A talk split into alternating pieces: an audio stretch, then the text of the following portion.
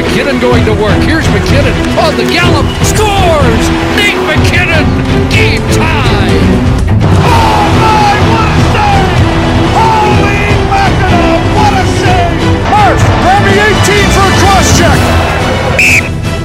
Köszönjük hallgatóinkat, ez itt az Arena Nip csatorna hivatalos NHL podcastnek, a Crosschecknek a 21. adása. Én Palotai Barnabás vagyok, és ahogy az el, előző részben, most is ketten csatlakoznak hozzám, ugyanúgy, eh, mint a 20. epizódban, Jani Szabolcs és az Arena 4 kommentátora, Kerek István. Hello, srácok! Hello! Hello, hello!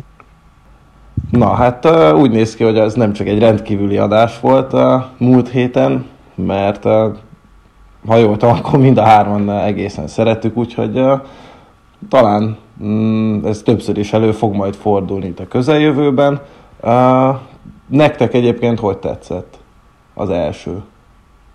Szerintem nagyon, nagyon jó volt, bár mondjuk ti többet dolgoztatok együtt így a podcast formátumon eddig, de, de én nagyon jónak éreztem belőle azt, ahogyan csatlakoztunk egymásra, meg, meg szerintem jó ritmusa is volt, meg jó dinamikája is volt az egész adásnak. Én is ugyanezt éreztem, hogy tök jól eltaláltuk már az első perctől kezdve, úgyhogy folytassuk is így. Na hát ámen mindenképpen. Egyébként csak csatlakozni tudok hozzátok ilyen szempontból. Ez az adás ez egy picit más lesz, mint az előző, mert itt lesz egy nagyobb téma, amiről beszélhetünk, mert hát akármennyire is hihetetlen, de már a Dallas is eljutott a szezon feléig. Ennek nagyon örülünk, úgyhogy egy picit megnézzük a jelenlegi helyzetet abból a szempontból, hogy mely csapatok azok, amelyek jól állnak, és hát el is hisszük róluk, hogy, hogy kupaesélyesek, melyek azok, akiknél ez picit csalóka lehet, és hát ugyan még nincs itt a nyakunkon, de már lassan itt van a, a csere határidő, úgyhogy kicsit megnézzük azt is, hogy ezektől a csapatoktól milyen játékos mozgás várható akkor, de még mielőtt ezzel kezdenénk, hát nem ezzel fogjuk kezdeni, hanem azért itt történt egy más, nem is annyira apró dolog. Például eddig tartott a bizalom uh, Ralph Krügerrel szemben Buffalo-ban, és hát uh, mondhatni végre ajtót mutattak neki. Uh, ez szerintetek késő jött, vagy azért kezdett érni? Ti hogy láttátok ezt? Hát szerintem majd, hogy nem tök mindegy, hogy mikor jött, bár egyébként ez tényleg egy óriási rekord, hogy, hogy ő a már a negyedik körülbelül, de hogy ő a negyedik, és nem a, rögtön a legelső volt, és megint egy öt meccses vereségi sorozatban van a Buffalo, mármint ami sima 60 perces vereség. Hát az, hogy most hogy ennyit kellett várni, meg hogy ott most mi van Buffalo-ban, azt szerintem nagyon kevesen tudják. Talán, talán senki sem tudja. Aztán most valamiért úgy döntöttek, hogy most elég. Nem tudom. Lehet, hogy az volt az utolsó csepp a pohárban, amikor azt mondta, hogy a gyenge szereplést igazából már semmi mással nem lehet indokolni, csak azzal, hogy a játékosoknak nincsen elég önbizalma. Tehát az például meg sem fordult a fejében, hogy esetleg Okposzót nem az első két sorban kellene játszatni, lehet, hogy a covidos Ristolainen nem kéne 22 percen keresztül jégen tartani, miközben a fiatal Cousins egy percet nem játszik, mert hogy őt viszont jegelni kell, mert hogy nagyon fáradt. Tehát itt azért nagyon-nagyon sok ellentmondás is volt már a Krüger időszak végére. Teszem hozzá, amikor őt kinevezték, az egyáltalán nem volt egy rossz döntés, meg igazából úgy is lehetett gondolkodni a Buffalo-nak, hogy, hogy egy próbát mindenképpen megérhet, mert a játékosok utálták az egocentrikus Bajszmát, és felfalták a rutintalan Hauslit, tehát valami váltás kellett buffalo és ezt rövid távon el tudta hozni Krüger, hiszen nagyon jól kezdték vele az alapszakaszt még a tavalyi szezonban, de aztán a kártyavár ott is összedőlt, és nem nagyon tudta utána összerakni újra a csapatot. Sőt, most idénre meg is kapta a fegyvereket, tehát kapta azokat a játékosokat, akiket például az előző rezsimek nem kaptak meg. Nem volt ekkora tűzerő a csapatban papíron, ehhez képest meg azt láttuk, hogy mintha azok a játékosok, akik régen még tudtak gólt szerezni, Krüger második évére egyszerűen elfelejtettek betalálni az ellenfél kapujába. E, igen, és ez egyébként azért különösen furcsa, mert például amikor Hall aláírta ezt az egyéves szerződést, akkor nála konkrétan Krüger személye volt az egyik döntő faktor, mert ő ugye már dolgozott alatt a, az Oilersnél, és akkor egy egészen jó szezont futott, és hát ugye ezért is gondolt az, hogy itt talán egy picit újra tudja éleszteni a karriert, aztán látjuk, hogy ez konkrétan az ellenkezőjére sikerült. Meg ami még számomra érdekes volt, az ennek a nyilatkozata, aki hát látszik, hogy már brutálisan unja ezt az egész buffalo közeget, és ő el is mondta, hogy itt oké, okay, jöhet, mehet uh, GM, meg edző, meg minden, őket könnyen ki lehet rúgni, de hát itt lehet, hogy csak arra van szó, hogy a játékosok nem elég jók. Hát igen, most említettétek azt, hogy a, ilyen puskapor, és hát, hogy ilyen tűzerőt hoznak, de a puskapor, ezt akartam mondani, hogy az végül is az lehet, hogy hát az nincs meg, mert uh, volt Skinner is, de hát ő most gyakorlatilag az utóbbi évek egyik legnagyobb baklövése, mármint a hosszabbítás. A Skinner esetéből, bocs, hogy közbevágok, de Skinner esetéből konkrétan személyes ügyet csinált Krüger.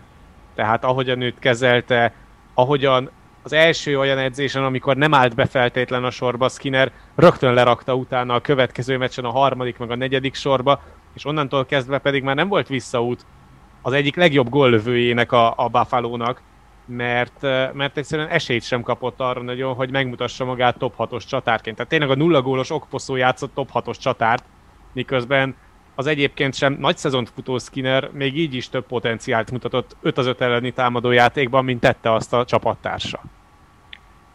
Itt szerintem próbált precedens teremteni, tehát ő megpróbált egy ilyen nagyon erős kezű edzőnek tűnni, aki most itt, itt biztosan helyre rak mindent, csak igazából mint minden most buffalo ez is pontosan fordítva sült el. Senki sem, egy idő után már senki sem vette őt komolyan, így az egész úgy, ahogy van borult. Itt most már valószínű tényleg a játékosok sem bíznak semmiben, hogyha már Ristolainen is ilyet mond, hogy tök egy a vezetőség, meg hogy mi történik. Nem lehet ebből most, most uh, igazán előnyt kovácsolni, és hogy senki nem tudja a megoldást.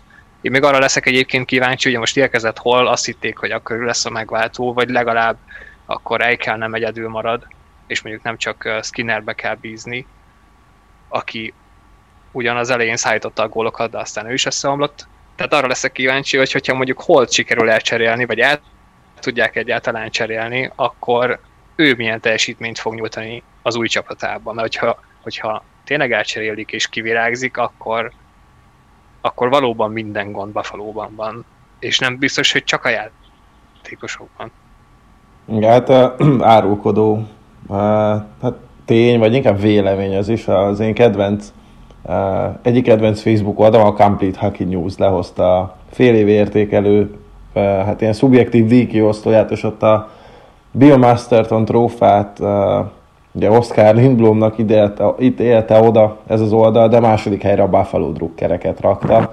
Uh, hát valóban kilátástalan a dolog, uh, ami ott történik, és ugye szoktak jönni ezekkel a nagy szavakkal, hogy hát mert ilyen kultúra, meg olyan kultúra, meg, uh, meg hogy persze van pénz, stb. Szerintem ez most az a fázis, ami például, hát én, mint szurkoló már ezen keresztül mentem egy, hát egy ilyen négy évvel ezelőtt, amikor uh, be kell látni egy rebuildről, hogy az, az baromira nem sikerült, és, és újra kell kezdeni az egészet, és uh, ami addig volt, azt, azt uh, el kell felejteni, megköszönni azoknak a részvételt, akik benne voltak, és teszem azt, Jack Eichelt is el kell cserélni, és, és tényleg a nulláról újraépíteni mindent. Nem csak toldozni, fordozni. Na és ki lesz az, aki Tudom, megkapja a lehetőséget arra, hogy padról építse újra, mert ugye a következő szezonra 3,75 millió dollárt még ki kell fizetnie majd Krügernek a buffalo de ezt a topikot tegyük egy kicsit későbbre, de milyen edzőt hoznátok mondjuk ti a, a Buffalo helyében, mert lehet olvasni olyat, hogy jöjjön valami nagy név, mint Babcock, Budro, Galant vagy éppen Julien, vagy esetleg hozzanak valami olyas valaki arcot, aki vagy AHLS csapatnál dolgozott eddig, vagy kevésbé rutinos vezetőedzői tapasztalattal tud leülni a Buffalo padjára, mint mondjuk Stevens, vagy éppen ott? Hát itt szerintem már nem csak az edző kérdés. Az, az majd annak a... Én azt gondolom, hogy itt egy új GM kell, és a tulajdonosok részéről is egy olyan... Tehát ezt be kell látni, amit Barna is mondott, hogy bizony ez nagyon-nagyon félre sikeredett, és ez nagyon kemény lesz. Már csak azért, nem is azt, hogy megtalálni a, a megfelelő GM-et, aki elvállalja azt a feladatot, hogy egy, egy romokban lévő franchise, ahol semmiféle siker nem történt az elmúlt tíz évben, ismét megkezdeni újjáépíteni, tehát ki, ki kell érdemelnie, érdemelni egy, ismét egy, egy olyan fajta türelmet a szurkolóktól, ami, ami már tehát elképesztő, hogy, hogy mekkora frusztráltság lehet szerencsétlenekben. És még most jöhetnek az igazán kemény évek, tehát uh, meg kell találni egy olyan GM-et a tulajdonosi körnek, aki ezt bevállalja és véghez is tudja vinni, és, és bizony el kell, is el kell cserélni, és, és a megfelelő helyre, a megfelelő értékért kell elcserélni. Hát nálam mondjuk, aki edzőjelölt olcsó, és uh, nem nagyon tűrni a lébecolást, uh, Kercsó Árpádra tudok már csak gondolni, mert uh, szerintem, szerintem itt az észak-amerikai szakemberek uh, körében, hogy mondjam, nem, nem egy túl vonzó állás most ez a, ez a Buffalo vezetőedzői pozíció. Hát lehet, hogy ő lenne az egyetlen ember, akit nem merne kirugatni Jack Eichel. vagy, vagy mindent elkövetne azért. Tehát ő, ő ott biztos, hogy két hét alatt belátná, hogy valamelyik őknek el kell menni, és inkább ő menekül. Visszatérve egy kicsit erre a jövő évre kötelezően kifizetendő Krüger díjnak, ez, ez, ez a majdnem 4 millió dollár. Szerintetek, látva azt, hogy azért nyilván nem Krüger az első olyan edző, aki még a kirugása utáni súlyos dollármilliókat fog majd leakasztani a korábbi csapatától, ugye elég arra gondolni, hogy Babcocknak a 2022-23-as szezon végéig fog majd még továbbra is utalni a Maple Leafs. Hála a jó de, Istennek.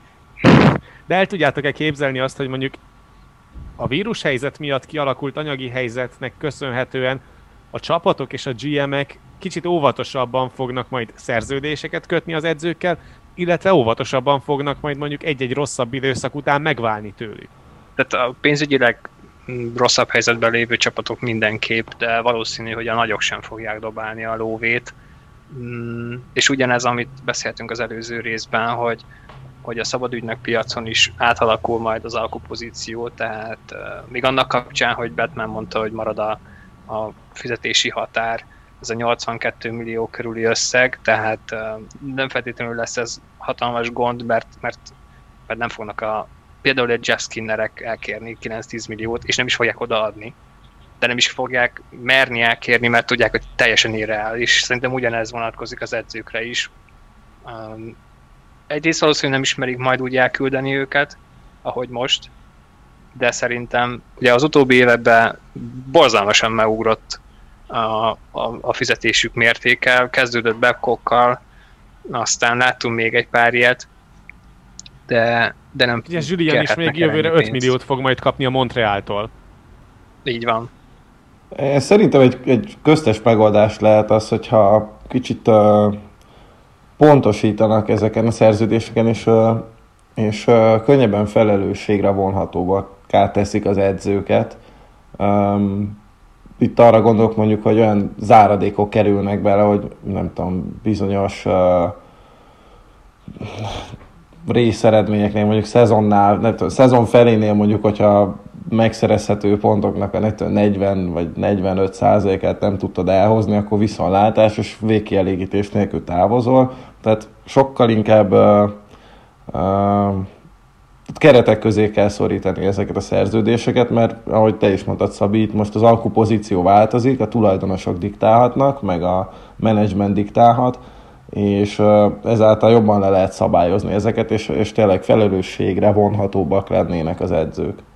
Tegyük hozzá, hogy most sincsenek egyébként köz, könnyű helyzetben, sose voltak. Szerintem talán nekik van így a legstresszesebb munkájuk. Nyilván a GM nek is komoly felelőssége van, de ott, ott én azt igen, gondolom, hogy általában... szemben azért kom... türelmesebbek. Nagyobb azért a GM-et abszolút nem egy projektre hozol, hanem hosszú távon gondolkodva nevezel ki míg azért egy edzőtől meg azonnal vársz eredményt, hiszen azért hozod az, oda, hogy, hogy ő legyen az, aki kihozza a csapatodból azt, amit akarsz. És hogyha nem tudja kihozni a csapatodból, akkor először tied a döntés, és hogyha ezt többször játszod el, többször hozol rossz döntést, akkor jut el már a probléma kezelése a tulajdonosi szintre, és akkor kezd el a, az általános igazgatónak az állása megremegni.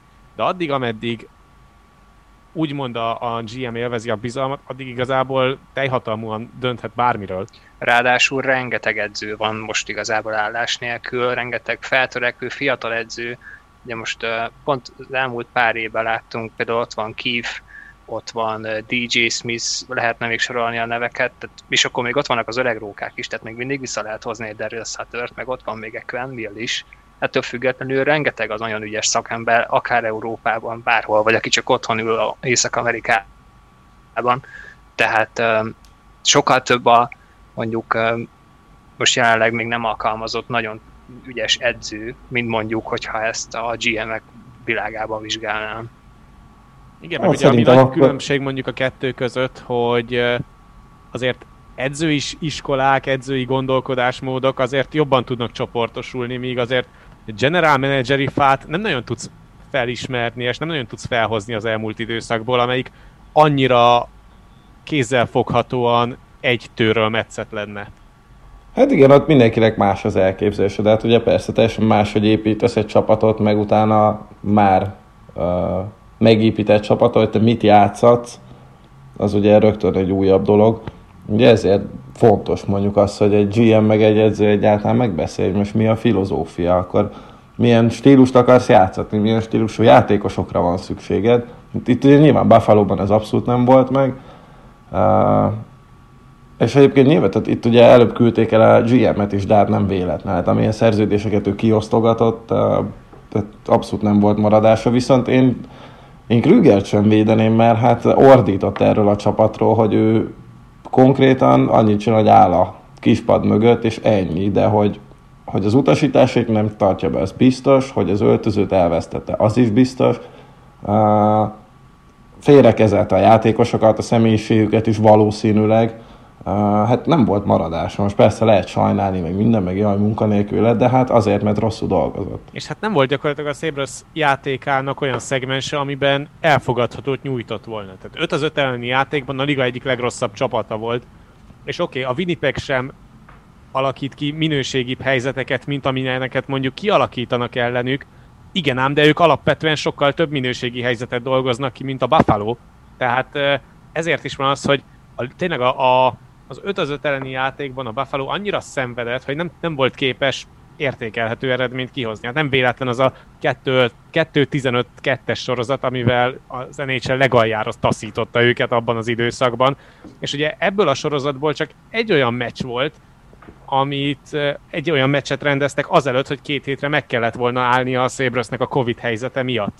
És ugye Krüger ezzel is takarózott egy kicsit, hogy mindenki csak az eredményt nézte a Buffalo-nál, nem azt, hogy milyen helyzet után jöttek ezek az eredmények, és senki nem árnyalta úgymond a munkáját, mindenki csak az eredményt nézte. És próbálta magát valamilyen szinten áldozatnak beállítani, és lehet, hogy ez volt az a pont, amikor a játékosok azt mondták, hogy na jó, akkor azt azért már ne. És akkor kezdődött ugye a, a Ristolainen féle történetnek a kicsúcsosodása, akkor jött az, amikor Eichel kapcsolatban elmondta, hogy ő sérült, ezért nem játszott, majd Eichel a következő megszólalásában, ugyanazon a meccsen megmondja, hogy semmi problémája nem volt a bemelegítés során, és egyszerűen csak leültette őt, és, nem neve, és ki levetkőztette úgymond idézőjelben, és nem adott neki egy játékpercet sem.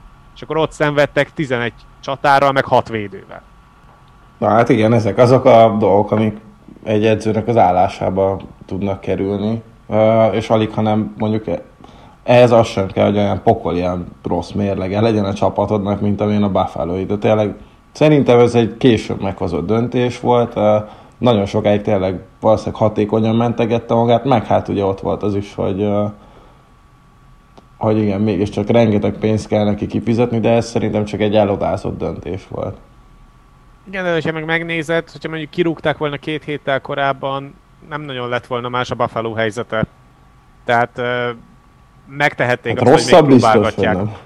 Hát nem baj, elköszöntünk tőle. Mm, lehet, hogy visszatér majd az európai futballhoz, ki tudja. Ez a kaland, ez annyira nem jött neki össze. Menjünk át kicsit vidámabb mezőkre. Ugye már beszéltünk, vagy érintettük az előző adásban is, hogy egyre több csapatnál visszatérnek a, a nézők, és ez a folyamat azóta is tart. De hát, hogyha jól láttuk, akkor New Yorkban egy, egy egészen egyedülálló megoldáshoz folyamodnak. Hát igen, itt most már pont az előző részben beszéltünk arról, hogy nem is nagyon tudunk olyan esetről, hogy, hogy játékosokat oltanák, vagy hogy ez is szóba jön, inkább a protokollra hagyatkoznak, és hogy az legyen betartva.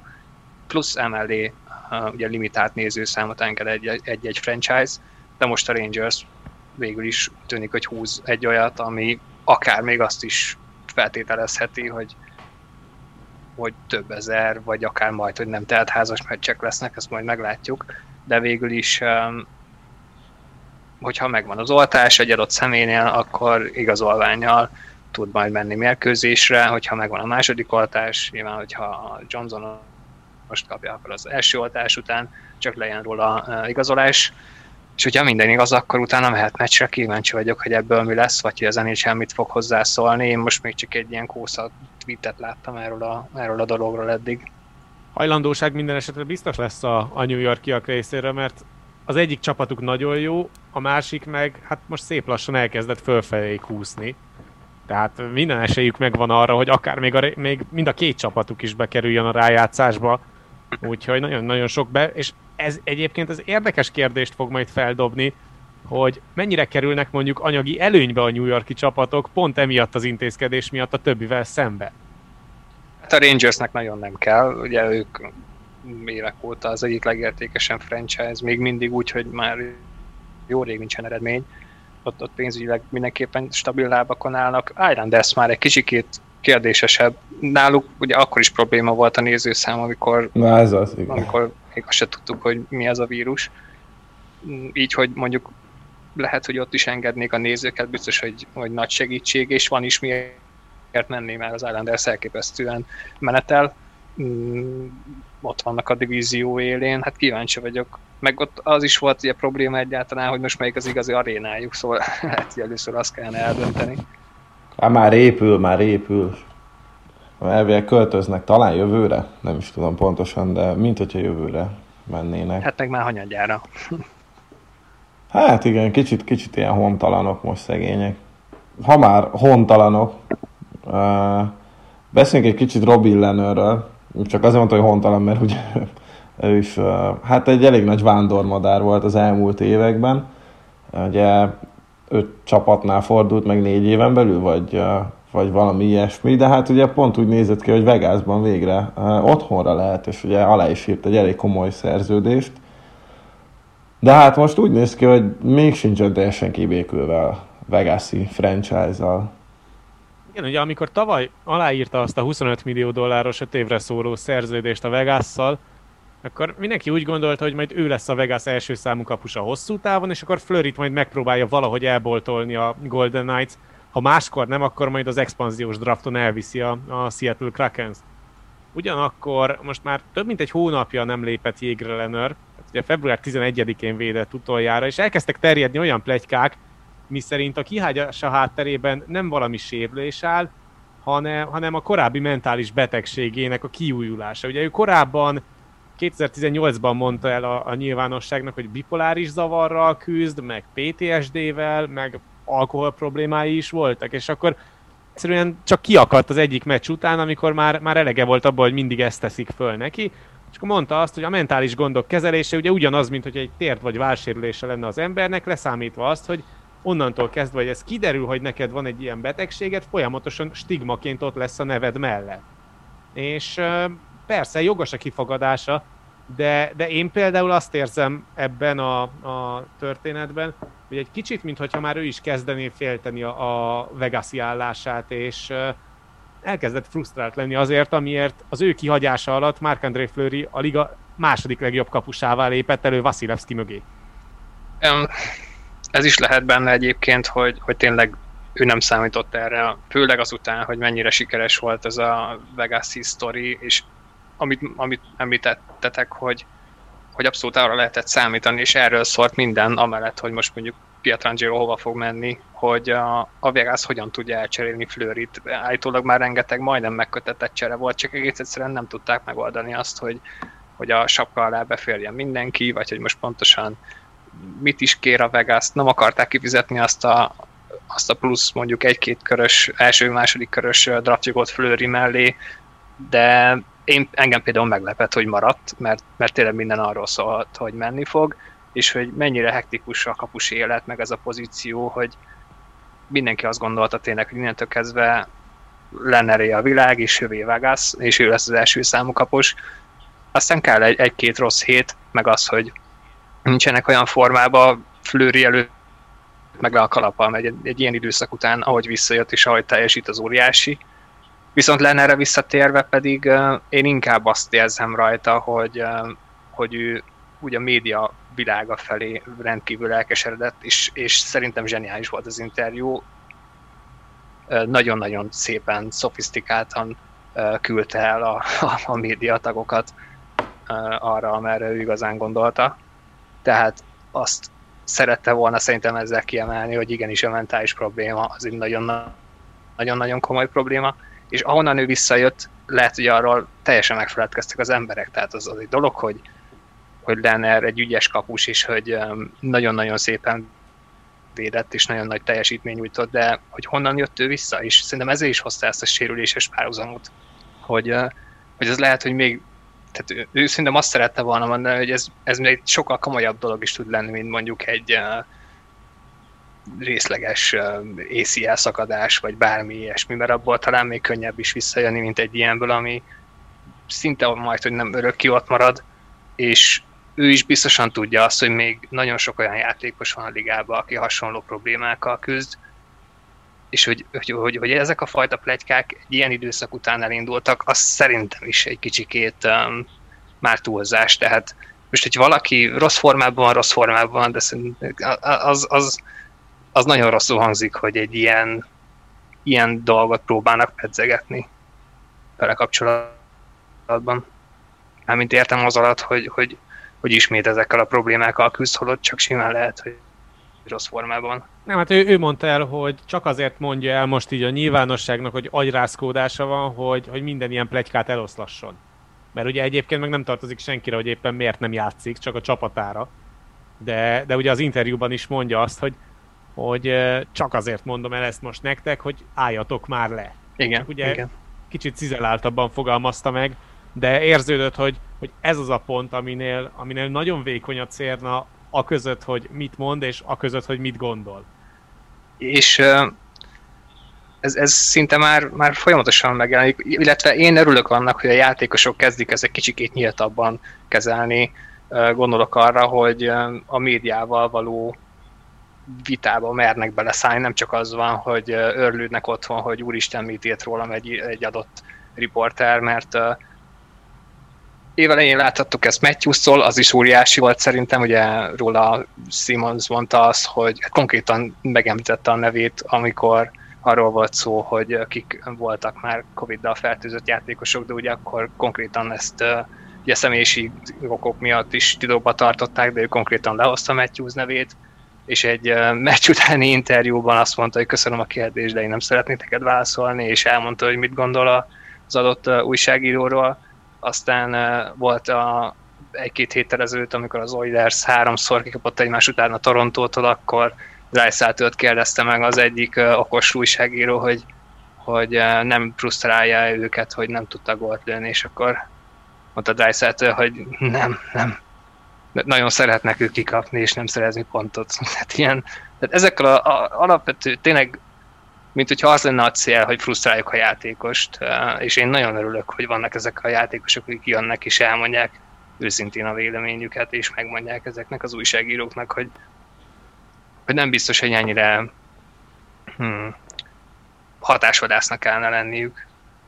De azért ne felejtsük ezt, szerintem a csapatnak a felelősségét sem, mert ugye most már nagyon sok csapat átment arra, hogyha megsérül egy játékos, akkor ezt a sérülést ezt kétféleképpen definiálja, van a lower body, meg az upper body, és aztán nem részletezés, konkrétan a találgatások egyébként, vagy találgatásoknak ezzel adnak táptalajt, mert hogyha nem konkretizálják a dolgot, hanem próbálnak titkolózni, akkor az ezt szüli.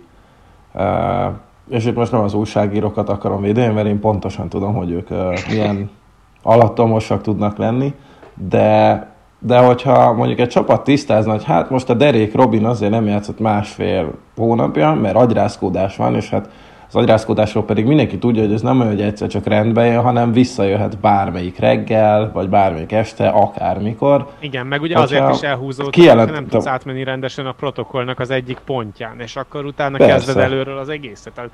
Teljesen lekövethető lenne egyébként normális esetben, és, és teljesen magyarázható lenne azt, hogy valaki miért nem játszik. Csak ugye, amit te is mondasz, hogy megy folyamatosan ez a közö, ködösítés, mert hogy mindig a következő ellenfelet teljes bizonytalanságban kell tartani, visszaüt. Tehát, hogy, hogy akarva akaratlanul ez visszaüt. Tehát vagy transzparens vagy, és akkor, akkor mindenki tud rólad mindent, vagy, vagy titokzatoskodsz, és akkor meg hát nyilván olyan az ember, hogy akkor elkezd találgatni, és nagyon, és hallgott, hallottunk már nagyon-nagyon vad dolgokat is. Tehát ez, amit most a szegény Lennerrel kapcsolatban fölhoztak, ez igazából csak a jéghegy csúcsa, tehát hogy azért ott Kanadában, meg főleg az Egyesült Államokban tudnak olyan sztorikat kerekíteni egy szabad vasárnap délutánon két darab mondatból, hogy, hogy tényleg örülhetünk, hogy egyelőre még annyira nagyon nem tudtak elszállni ezek a kérdések a szezonban.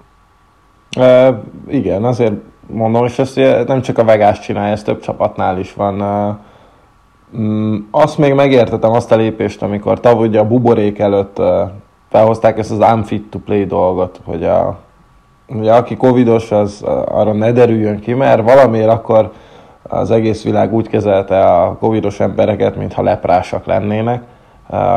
És akkor amellett, hogy persze nyilván karanténba kell vonulniuk, de hát ja, most Istenem, miután felépült és kihevert és túlesett a fertőzésen, onnantól kezdve egy, ugyanúgy egy teljesen egészséges ember, de hát azt mondta a liga, jó legyen ez, hogy unfit to play, aztán az ugye mindenkire igaz volt. Tehát aki nek mondjuk, nem tudom, eltört az összes végtagja, arra is azt mondták, hogy unfit, unfit to play. Akkor ugye jött az, hogy persze ez, ez egy gyűjtő fogalom, hogy talán kéne szűkíteni a dolgot, de hát ez, ez még mindig nem elegendő. Na, és hát ha már itt szegény Lénárnál végeztünk a témával, hát van itt egy fun fact, amit Szabi megtalált. A washingtoni felemelkedésnek úgy tűnik, hogy van egy nagyon egyszerű magyarázata. Hát egy sajnos egy buta mozdulat, és Kárlónak a kiválása is okozt, hogy volt ez a hozonatja, de, de végül is az, hogy nincs Wilson, az a Capitalsnél azt jelentette, hogy nyertek egymás után hét meccset, aztán ahogy visszajött, veszítettek is a Rangers ellen, akik egyébként most, most tényleg azt a fajta szerepet játszák, amiről beszéltünk már korábban, hogy ebbe a divízióba bizony nagyon könnyen az alsó, úgynevezett alsó hármas, bár mondjuk lehet, hogy ebbe nem meg tud lepni másokat. A Washington is, Washington is meglepték. Az érdekes egyébként, hogy a Wilson kiválása ezt okozta a Capitalsnél, hiszen na, ő, ő, mondjuk egy olyan nagyon olyan ritka játékos, aki, akiből nagyon-nagyon kevés van. Talán ő most a 2021 Lucsicsa, tehát alapvetően nagyon-nagyon hasznos, akkor, amikor nem csinál ekkora fajta butaságokat. De, de úgy tűnik, hogy a Capitals nélküle is nagyon-nagyon jól tud muzsikálni. Hát figyelj, ha már uh, itt a Rangers szóba jött, akkor uh, nyilván nem mehetünk el szó nélkül amellett, uh, hát nem túl hétköznapi eredmény mellett, ami született a Rangers és a Flyers között. Uh, Ugye a New york 9 0 verték a philadelphia Ja, bocsánat, ja igen, itt akkor keverem a dolgokat.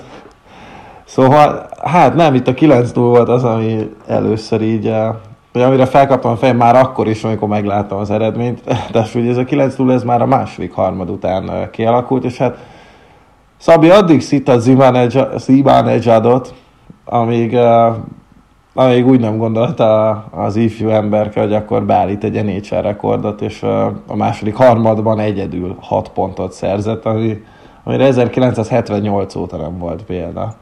Úgy tűnik, hogy ki heverte végül is a vírust, és bár a, még a, amikor meg, a, meg, a, meg a kritikáidat. A Boston elleni meccs, akkor említettem, hogy már előtte is egyébként kezdett tisztulni a játéka, és kicsikét jobb teljesítmény nyújtott.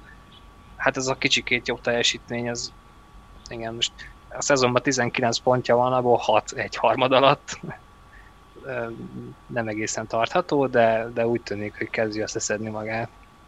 Ahogy az egész Rangers is, tehát az ominózus Boston elleni meccsen tért ugye vissza Panarin, és az előző héten pedig a Fili ellen a megszerezhető négy pontból behúztak hármat, és a két Capitals elleni meccsből is egyet fogtak, tehát ezzel a héttel azért nem is feltétlen azt mondom, hogy elkezdett lépkedni a rájátszás felé a Rangers, de az már, amit beszéltünk az előbb, meg amit már ti is érintettetek az előző gondolatban, de a Rangers bizony lett egy olyan csapat, amelyikkel számolnia kell a rájátszásban lévő csapatoknak azzal, abból a szempontból, hogy tőlük már ki lehet kapni.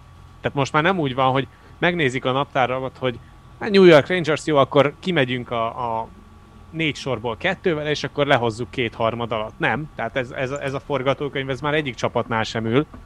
És hát látva a Flyers mély repülését, szerintem a Filit még simán elkaphatja a Rangers. Utána beugrani a legjobb négybe az már, az már egy másik kérdés, de, de ez az előző hét az nagyon impresszív volt. Egyéni szinten is, és csapat szinten egyaránt. Mert persze nyilván Zibanezsádnak a hat pontja elvitte a sót az előző hétről, de az a hatékonyság, hogy az első 13 lövésből 5 gólt lőjön a, a Flyersnek a Rangers, az is döbbenetes.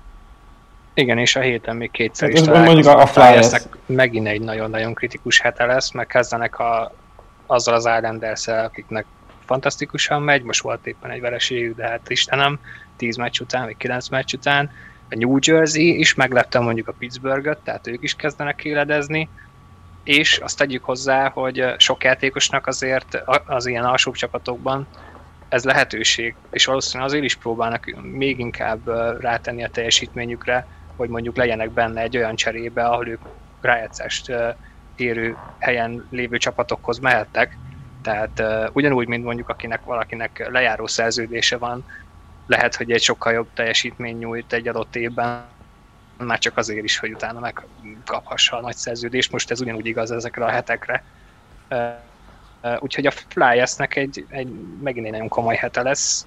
Hát kíváncsi vagyok, és, és hogy most mi történt velük, hát nem tudom, ti mit gondoltak, mert én, én a szezon elején abszolút, talán még első helyre is vártam őket, de, de valami nagyon, nagyon megbomlott ott. Igen, a legnagyobb probléma a, a Flyers-szel, hogy most már tényleg nem lehet arra fogni, hogy, hogy covidosak voltak, hogy kiestek két hétre a körforgásból. Egyszerűen például Claude Giroux, a csapat legjobb játékosa 14 perceket átlagol. Tehát ezt egy, egy playoff csapat nem teheti meg, hogy, hogy a legjobb játékosát és a csapatkapitányát, a legjobb kiszolgáló személyzetét egyszerűen jegeli. És azért ezzel kapcsolatban már elő lehet venni vinyót és azt, ahogyan menedzseli a játékot, és azt a fajta minimalizmust, ami tavaly egyébként a rájátszásban helyenként kifejezetten jól nézett ki, na azt úgy tűnik, hogy egy alapszakasz során már nem lehet hatékonyan fenntartani, és tényleg a szezon elején nagyon jó volt a Flyers, minden modellt vezettek, de egyszerűen annyira, annyira kiugró volt, és annyira karakteridegen volt, mert majd ezekről az előzetes teljesítésekről, vagy, vagy elő, előrevetített modellekről majd beszélünk a, a, az adás későbbi szakaszában is, de, de a Flyers-től nagyon karakteridegen volt az, hogy ennyire túl teljesítenek, és hát alaposan be is szakadt a gépezet. Hát meg a, itt a kapusokról azért nem szabad elfeledkezni, mert, mert kriminális, amit művelnek. Főleg Carter Hart, aki hát úgy tűnt, mint, mint Kerry Price utódja, ugye már itt a, nagyon sok helyen lehetett olvasni itt a, az előzetes olimpiai kanadai keretben. Már nem is az, hogy be, bekerül majd a fiatal kapus, hanem ő lesz a kezdő, hát ehhez képest kellene 87,5%-kal véd, ami ha azt mondom, hogy egy meccs így sikerül, akkor azt mondjuk, hogy jó, persze volt egy rossz meccse, ne, neki ez az egész szezonos teljesítmény, és ott van a cseréje, Brian Elliott, aki szintén nem írja el a 90%-at, és hát ilyen átlagokkal nyilván nem lehetnek túl vérmes reményeik hosszú távon konkrétan a legtöbb gólt kapták. Azért ez, ez egy nagyon-nagyon komoly statisztika, úgyhogy ebbe a csoportba szerepel a Buffalo Sabres is. Tehát a legtöbb gólt kapták ebbe a csoportban.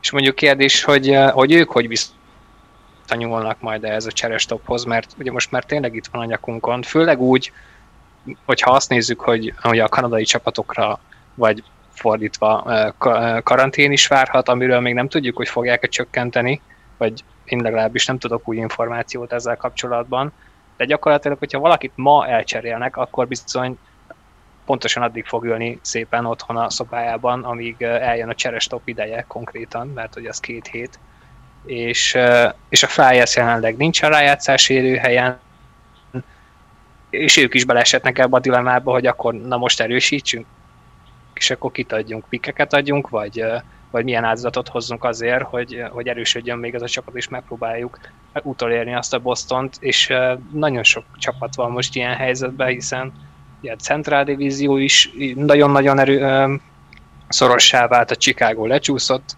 a, az első négyből, szóval ja, lehetett tudni még a ráját, vagy most az elmúlt egy-két hétben, melyek lesznek azok a csapatok, akik mondjuk biztosan árulhatják a játékosokat, és inkább eladók lesznek, de, de úgy tűnik, hogy itt most kicsit nagyobb dilemmába ütközött pár csapat.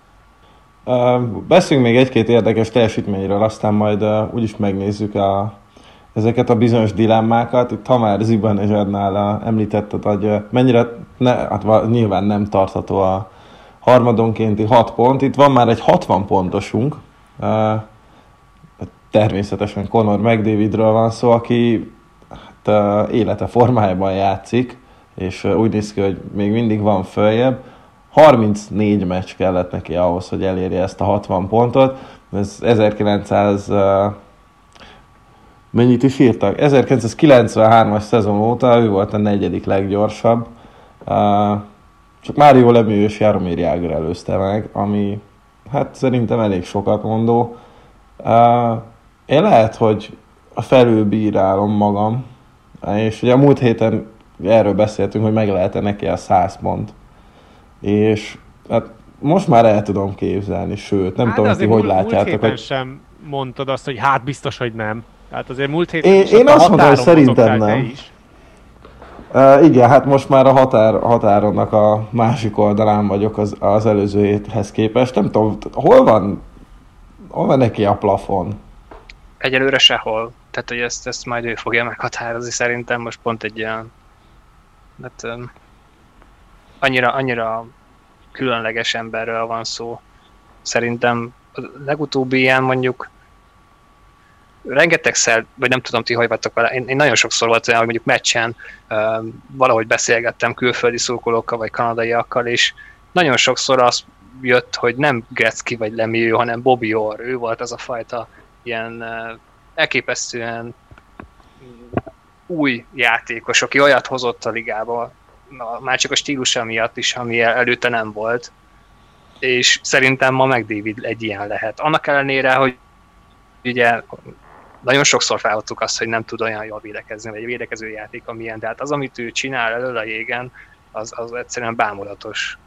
És hát ezek a számok is bizonyítják, hogy ilyen, ilyen statisztikákat tud felmutatni, meg ilyen emberekkel egy, kell együtt említeni őt.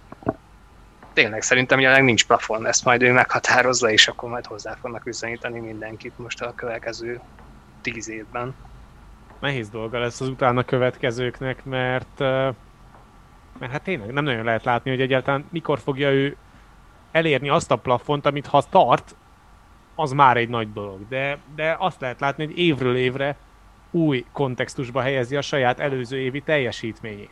Tehát amikor tavaly visszanézte az előző évére, akkor így nem gondoltad volna, hogy akkor, akkor még ahhoz képest is fog majd szintet lépni. És ehhez képest meg azt látjuk, hogy nyilván azért az Edmontonnál van előtte, meg mellette egy olyan közeg, ami lehetővé teszi azt, hogy vagy azért, mert nem akarnak védekezni, vagy azért, mert, mert megteszik a többiek helyette, de hogy nincsenek arra rászorulva, hogy meg David extrát tegyen bele a védekezésbe mert annyival többet hoz támadásban, hogy, hogy belefér. És ugyanez igaz a Dreisaitl féle sorra is. A probléma akkor kezdődik ugye az Oilersnél, hogyha majd, majd a harmadik meg a negyedik sornak kell elkezdenie gólokat szerezni, de hát amíg az az első kettő, és elsősorban McDavid így termeli a pontokat ilyen ütemben, addig nem nagyon lesz félnivalója, sem emberelőnyben, sem pedig azonos létszámban az Oilersnek és tegyük hozzá, tehát ami még nagyon fontos, hogy ő ezt, ezt ma a mai hokiban csinálja. Uh, ugye legtöbb adat innen a 95, 96, 93, 94-es szezon, tehát a 90-es évek közepe, és persze még Lemieux-nek van egy a 2000-es évek elejéről, de akkor azért az a fajta védelem, meg a kapusok teljesítménye, tehát nem egészen lehet összehasonlítani a maival és azt, hogy ezt a mai ligában ezek mellett a védő kis kapusok mellett csinálja ezt, vagy ellen. Persze ilyenkor sokszor mondják azt, hogy, hogy Gretzkynek még 10 kilós koria volt, meg csak faütője volt, és akkor a technika is fejlődött, de szerintem inkább arról van szó, hogy, hogy, hogy egy zsenit látunk. Hát igen, azzal a sebességgel senki nem közlekedett, amivel ő közlekedik, és azzal a sebességgel sem csináltak meg dolgokat soha, semmikor, mint amivel, mint ahogyan ő teszi ezeket. Egyébként ha 82 meccses alapszakaszunk lenne, és tartaná ezt a tempót, akkor 145 ponttal végezne, ami hát még, még kimondani is extrém. Hát nem is tudom, hogy mikor volt, hát ugye... aki be, hasonlót csinált, meg most hirtelen Jágor jut eszembe, tehát az is 2006-7 körül Szerinte, volt. Amikor... Szerintem még ő se, szerint, szerintem ő se. Uh, hát a lockout, lockout ó, majd a 2004-5-ös lockout óta senki, ugye Kucserovnak volt 128, ez a legtöbb. Uh-huh. Uh, azelőtt, hát most így fejből hirtelen, nem is tudom, talán még ugye Lemieux, ugye ezek a 160 pontos szezonjaival, meg hát ugye még Eisermannek is volt egyszer egy 100, talán 150-es vagy 155 pontos. De hát az is már az említett 90-es évek, ez is De, teljesen igen, más világ. Igen, igen. De hát már itt van az új generáció is, és ennek talán Anaheimben örülnek a legjobban, ahol hát végül is majd nem történelmi esemény. Szemtudni lehetek azok, akik nézték a meccset. Két két legféltettebb kincsük, Trevor Zigras és Jamie Drysdale ugyanazon a meccsen lőtték meg az első góljukat, úgyhogy ah, nagyjából Szabi, hogyha jól emlékszem, akkor talán pont ezt vártuk tőlük ebben a szezonban, hogy nagy tétje nincsen, ennek az idénynek nézzék meg, hogy uh, milyenek a fiatalok, aztán majd uh, hát így az évek során beérnek, de hát azért ez mégiscsak egy olyan uh, pillanat ennek az idénnek, amire biztos szívesen fog emlékezni minden szurkoló. Kíváncsi vagyok, hogy a Daxnak mennyire fog sikerülni ez a fajta újjáépítés, mondjuk ők lehetnek most abba, nagyjából abba a fázisba, amiben mondjuk a Buffalo volt olyan, hát nagyjából olyan 2016-17 körül, és akkor még úgy szépen néztek ki a dolgok. De ettől függetlenül tehát az Anaheimnél az említett pároson kívül is nagyon sok jó fiatal van, és ők már az AHL-be is megmutatták, hogy nagyon ügyesek, és azon, azon a meccsen is szép teljesítmény nyújtottak. Most egy kicsikét talán lehet, hogy még több szerephez fognak jutni, hogyha az Anaheim meg két játékost elcserél, akár még talán kapitányt is, de ez majd, majd, majd kiderül. Tetszett még egyébként, ahogy Drysdale-t meglepték a meccs után, mert mindenki Az aranyos volt és ahogy beérkezett az öltözőbe, síri csönd volt, és sehol, sehol nem volt senki, és utána átvezényelték egy kisebb helyiségbe, ahol mindenki örjöngve fogadta ezért, úgyhogy ez egy nagyon aranyos jelenet volt. Hát kíváncsi vagyok, ügyesek. Akkor el is érkeztünk a, úgymond a fő témánkhoz, bár hát meglátjuk, hogy majd mennyi idő marad rá. Szóval, itt azért összeírtuk néhány csapatot, amelyek valamennyire megleptek minket, és hát nem tudjuk eldönteni, hogy tényleg ennyire jók, vagy csak erőn felül teljesítenek, vagy uh, kihasználják uh, ezeket a speciális körülményeket, úgyhogy uh, játszunk egy kicsit szerintem uh, ezekkel a csapatokkal. És hát ugye, ha már itt uh, beszéltünk például az Oilersről, meg David kapcsán, nálam ők azok, akik, oké, okay, persze, tehát nem is az, hogy rácos helyen állnak, hanem még ugye a divízió győzelemért is harcban állnak, de nálam ők azok, akikről nem tudom elképzelni, hogy, hogy már idén, és most szigorúan erre a szezonról az, hogy már idén kupát nyerjenek, ti hogy látjátok őket? Nálam most úgy tűnik egyébként, hogy az Oilersnél mindig a legkardinálisabb kérdés az utóbbi időben az Edmontonnál az volt, hogy mi a helyzet kapusposzton. Most úgy tűnik, hogy amióta Smith visszatért a csapatba, azóta ez a fajta kérdés, mint hogyha stabilizálódni látszana, és megoldódni látszana az Edmontonnál, és az, hogy Stelokot elhozták a waiverről, van egy relatíve jó második számú kapusa az Oilersnek, akit tényleg csak azokon a meccseken kell bedobni, amikor pihenőt szeretnének adni Smithnek. Támadó oldalon nagyon megvannak, ugye a legtöbb védőpontja is a, az Oilersnek van, tehát támadásban nagyon ott van az együttes. Mondjuk, mondjuk így, nevezzük, nevezzük meg kérlek, hogy kinek van a legtöbb védőpontja. Csapatszinten. Azt hittem, hogy csak Szabi, Szabi esetleg, ha te Kimondom, tudod, jó megoldás. Tyson Berry persze a, most a... Köszönöm. a legjobb védője. Remélem ki is fizeti rendesen az Edmonton. Muszáj volt hallanom, bocsánat. De folytasd Isti a gondolatmenetet. Um, szóval védőposzton is, ha támadó hokit nézzük, akkor megvannak, és szerintem egyébként, hogyha majd elkezdenek nézelődni a piacon, akkor is inkább majd afelé fognak tendálni, hogy, hogy keressenek még egy jó góllövőt a második sorba, vagy éppen a harmadik sorba, mert hogyha oda is sikerülne egy jó tűzerőt hozni, egy jó szélsővel mondjuk Dreisaitl mellé, és már kicsit gondolva arra, hogy Ryan Nugent Hopkins nem biztos, hogy marad a csapatnál, hanem nagy valószínűséggel azért ő tesztelni fogja nyáron a piacot, és nem biztos, hogy az Oilers meg szeretné őt tartani, akkor az ő idézőjeles kidobásával és a csereüzletbe való bevonásával lehet még szintet emelni a szélső játékon. És ha ez megvan, akkor nem hiszem, hogy lenne olyan csapat, amelyik túl tudná lőni az Oilers-t. Jó védekezéssel meg lehet fogni az Oilers-t, ez teljesen egyértelmű volt eddig a szezonban, de, de itt a kanadai divízióban azért felértékelődik a jó támadójáték, hiszen látjuk, hogy melyik csapatok uralják a divíziót, a Leafs és az Oilers, akiknél döbbenetesen nagy tűzerő van. És jó védekezéssel ebben a divízióban nem tudsz érvényesülni. Jó védekezéssel majd a, a Stanley Kupa elődöntőben, meg a döntőben kell érvényesülni, de az odáig vezető úton most fontosabb, hogy végig menjen mind az Oilers, mind pedig a Leafs, és a két csapat közül nálam pont fordítva, most én a leafs vagyok úgy, hogy én nekik nem tudom egyelőre elhinni, hogy, hogy tényleg a kupáért mehetnek, mert azért ez az elmúlt néhány meccs, vagy inkább egy hónap, az, az nagyon aggasztó a Leafs számára, miközben az Oilers pedig szép csöndben, de azért folyamatos felszállóákban van, vagy éppen egy kicsit stagnál egy szinten, de, de egy nagyjából egy nagyon jó átlagot hoz az elmúlt időszakban.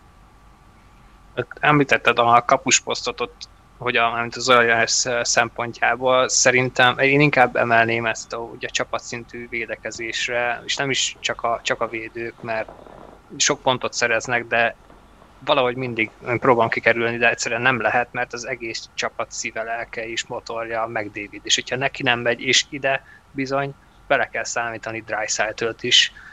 Én, én sokat, nagyon sokat láttam eddig őket idén, főleg ugye a Toronto ellen, és hogyha meg Davidnek nem megy, akkor nem csak az van, hogy a második soroknak nem megy, akkor nagyon sokszor Dreisaitelnek sem megy. Persze láttunk már olyan, vagy arra példát tavaly is, hogy hogyha meg David nem volt, akkor ő is a hátára tudta venni a csapatot.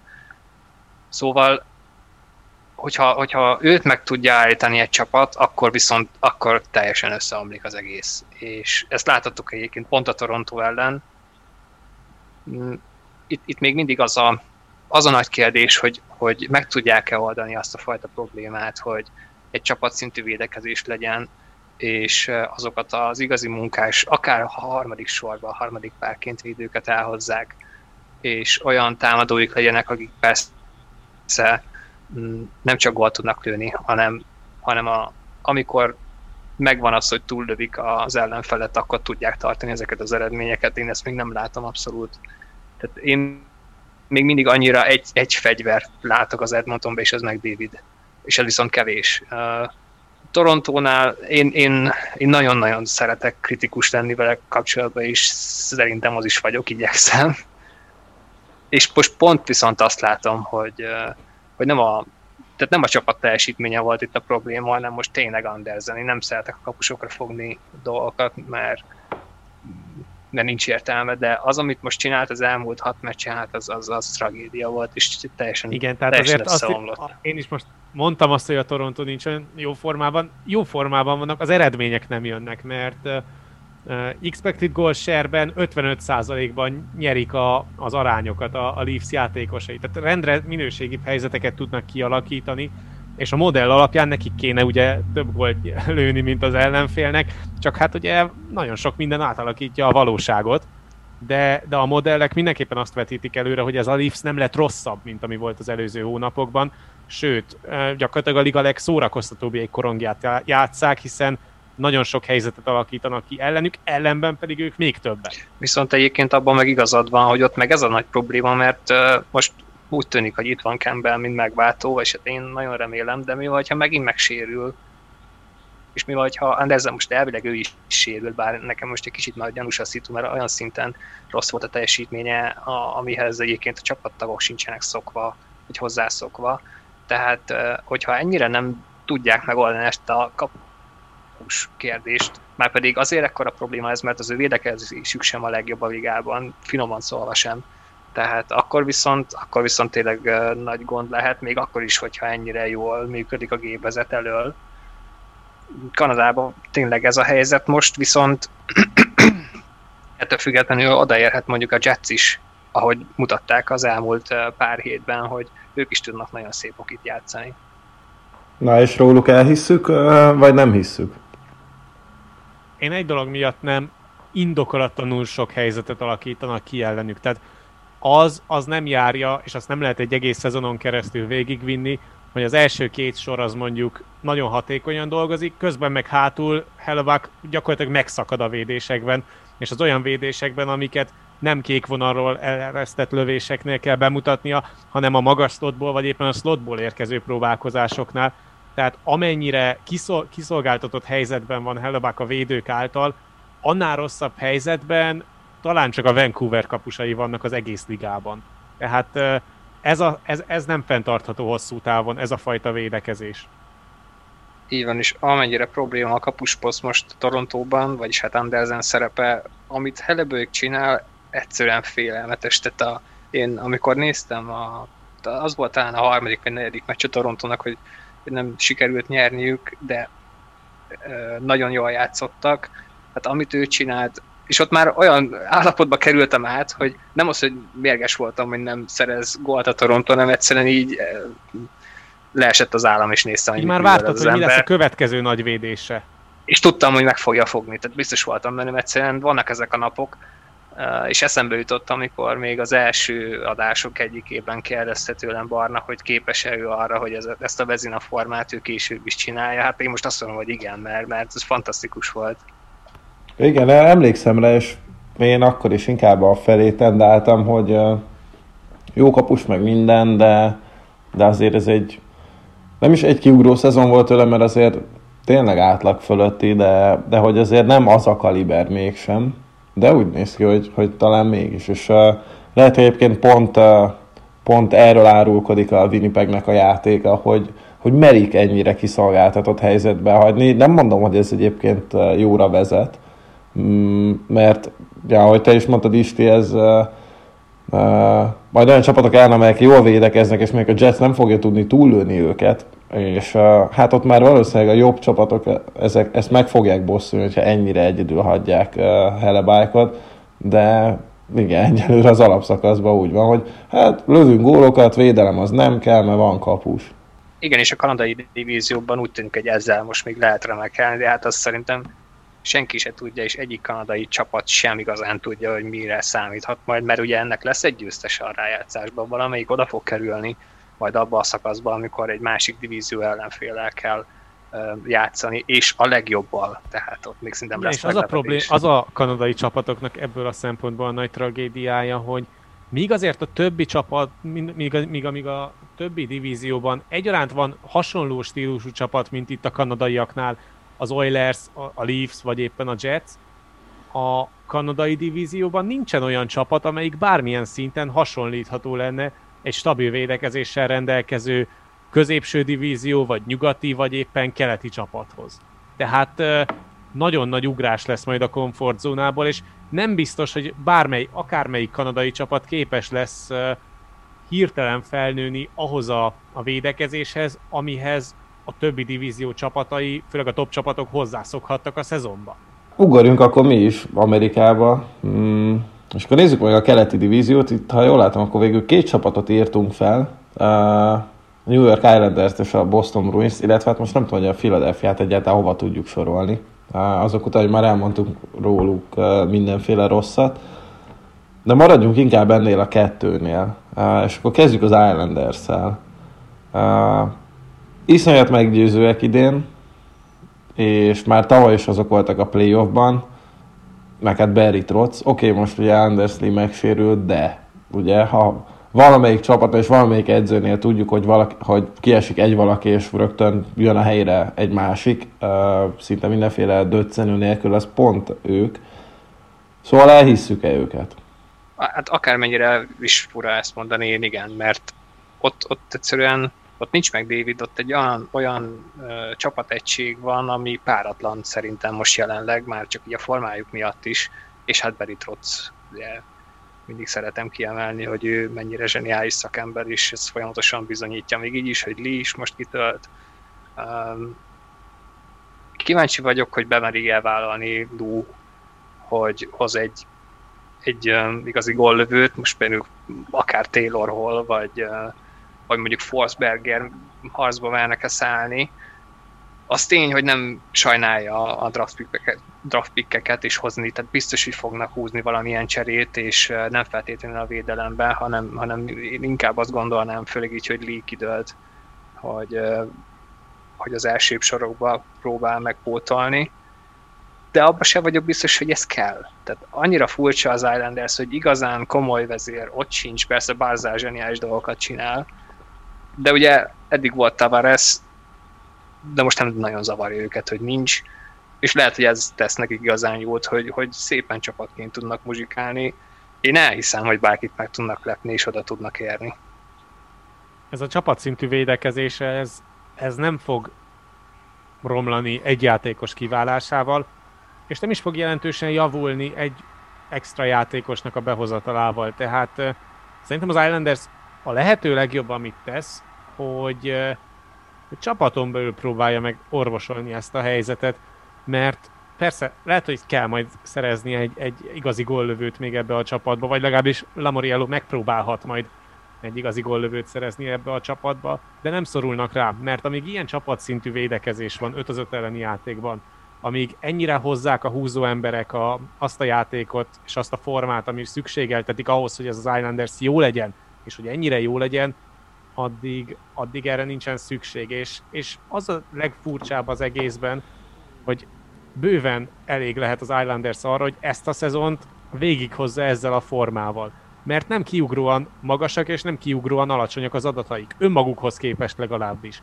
Tehát az, hogy csak a Dallas, illetve a, az Avalanche ellen alakítanak ki kevesebb minőségi helyzetet, mint az Islanders ellen ebben a szezonban, az egy dolog és az is egy dolog, hogy 1,85-ös XG serjük van negatív oldalon. De, de az, hogy ezt ilyen szinten tudják tartani évek óta, tehát ez nem, nem feltétlenül csak Trocnak köszönhető, de, de már a tavalyi szezonban is azt láttuk, hogy nagyon ö, le tudják redukálni az ellenfél játékát. Tehát van egy hosszú minta arról, hogy, hogy nem egy kiugró periódusa van most az Islandersnek, hanem egy nagyon jó edző alatt működik a rendszer. És amíg a rendszer működik, addig ezek a számok fenntarthatóak. És persze, amit még ki kell emelni, hogy rettenetesen hatékony. Ja, hát pont, pont igen, a hatékonyság az, ami uh, hát nem csak idén, de már korábban is uh, jellemezte őket. Uh, van igen, nagyjából egy, két, maximum három skilles játékosuk, de nem is kell több. Tehát Darának mm, van egy olyan negyedik soruk, hogy uh, az, az félelmetes, annál nem kell jobb senkinek, és te, tedd hozzá azt, hogy a második sor is még, ugyanúgy Még az a sor is gólveszélyes. Hát igen, igen, sőt, talán abban még jobbak is, mint az ilyen kifejezett támadásépítésben. Hát hol, hol egyébként valóban érdekes lehet, egyrészt a posztja miatt is, másrészt meg ugye Lamoriello nagyon szereti az alacsony messz számú játékosokat, úgyhogy főleg, főleg azért lehet egy, talán egy csalogató és vonzó dolog számára. Hát más kérdés, hogy ugye mondjuk egy elvileg befér majd Lee helyére is a fizetés szempontból, úgyhogy hát akármi működhet is. Nem tudom, hogy um, ott mi az elképzelés, de de én is hajlamos vagyok, hajlamos vagyok most már elhinni őket, mert, mert talán ez, ez jelenleg a legegységesebb csapat. Hogyha mondjuk a Tampát nem vesszük, de szervezettség szempontjából tényleg majdnem tökéleteshez közelít az Islanders. Az egyetlen nehézség az Islanders erősítésével kapcsolatban, hogy ugye a fizetési plafon alatt nem nagyon van helyük, sőt gyakorlatilag nincsen semmi, és ahhoz, hogy tudjanak szabadulni egy-egy olyan játékosuktól, aki, aki igen, akivel jelentős pénzt lehetne felszabadítani, ahhoz viszont már draft is kellene adni. És nyilván Lamoriello-tól ez nem lenne egy szokatlan dolog, de, de ettől függetlenül azért nem éri meg nagyon szétbontani ezt a rendszert. Annyira jól működik, hogy, hogy lehet, hogy ez most pontosan az a legnagyobb dilemmája a general managernek, hogy, hogy akkor most szétszedje, és hogyha szétszedi, akkor, a, akkor Barry Trotz mennyire fogja majd utána leordítani a fejét, vagy, vagy megmerje húzni, és akkor meg, akkor meg lehet, hogy egy Taylor Holt be tud húzni a piacon. De, de egyelőre ez jó kérdés. És már pedig a draft setlikkel muszáj lesz valamit kezdeni az Islandersnek, mert szüksége van arra, hogy, hogy helyet szabadítson fel ahhoz, hogy erősítse érdemben a keretet. Mert peremjátékossal nincsen beljebb az Islanders, és nekik tipikusan ilyen Granlund-szerű játékosra lenne leginkább szükségük, hogy, hogy megmaradj, hogy megérje nekik mozgolódni a piacon. Granlund alatt nem nagyon látod azt, hogy, hogy minden egyes belefetszölt munkának lenne értelme. Szerintem aki nagyon hát, talán, illeni, talán Palmieri, aki elvileg szintén a piacon igen, van, igen.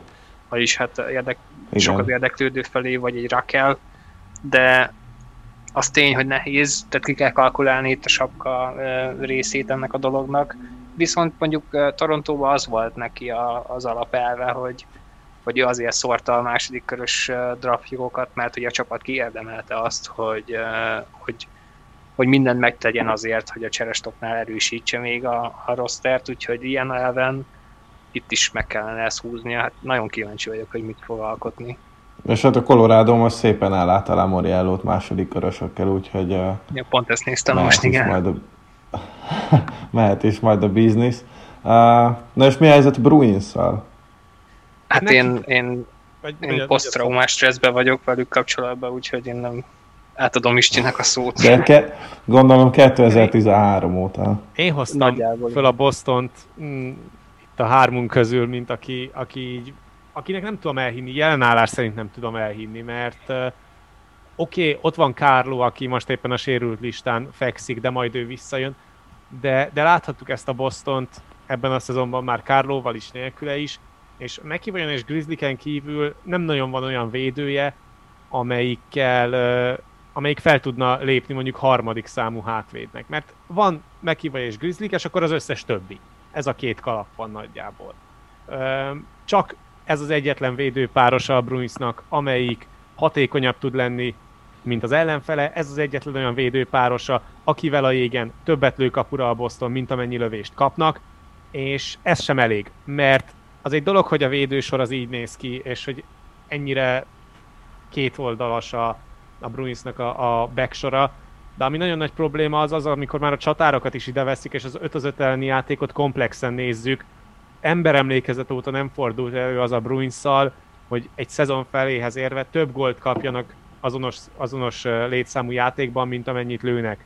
Idén pontosan ez a helyzet, és talán ez a legnagyobb gondja a csapatnak, 60 percre vetítve a harmadik legalacsonyabb várható gólmutatóval rendelkezik 5 az 5 ellen, és szintén a harmadik legkevesebb gólt üti 5 az 5 ellen a Boston. Tehát nincsen olyan, olyan mutatója a Bostonnak, ami egyszerűen azt vetíteni előre, hogy ezen rövid időn belül, vagy mondjuk az alapszakasz végéig pozitív változást lehetne eszközölni úgy, hogy ezen a kereten nem változtatsz. És akkor most jön az a pont, amikor meg már el lehet majd esetleg hinni a Bostonnak, hogyha ha tudnak szerezni mondjuk egy csatárt, meg egy védőt.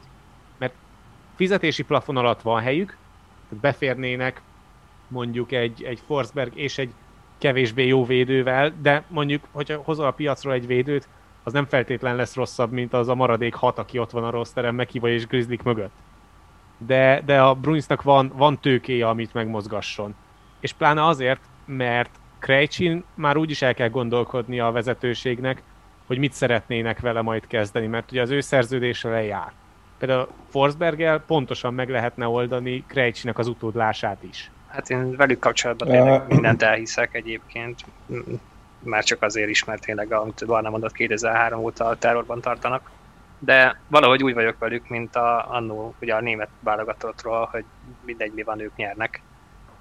Én is mindig ezt tapasztaltam és ebbe a szezonban is nagyon sokáig úgy nézett ki, hogy, hogy ugyanúgy rám cáfolnak, mert én most mertem azt kijelenteni az elején, hogy ez a védelem már gyenge és rutintalan, és most jön el nekik az idő egy új divízióba, amikor nem fognak úgy teljesíteni, tehát nem, teszem, az nem verik agyon az Atlantikot, mint korábban.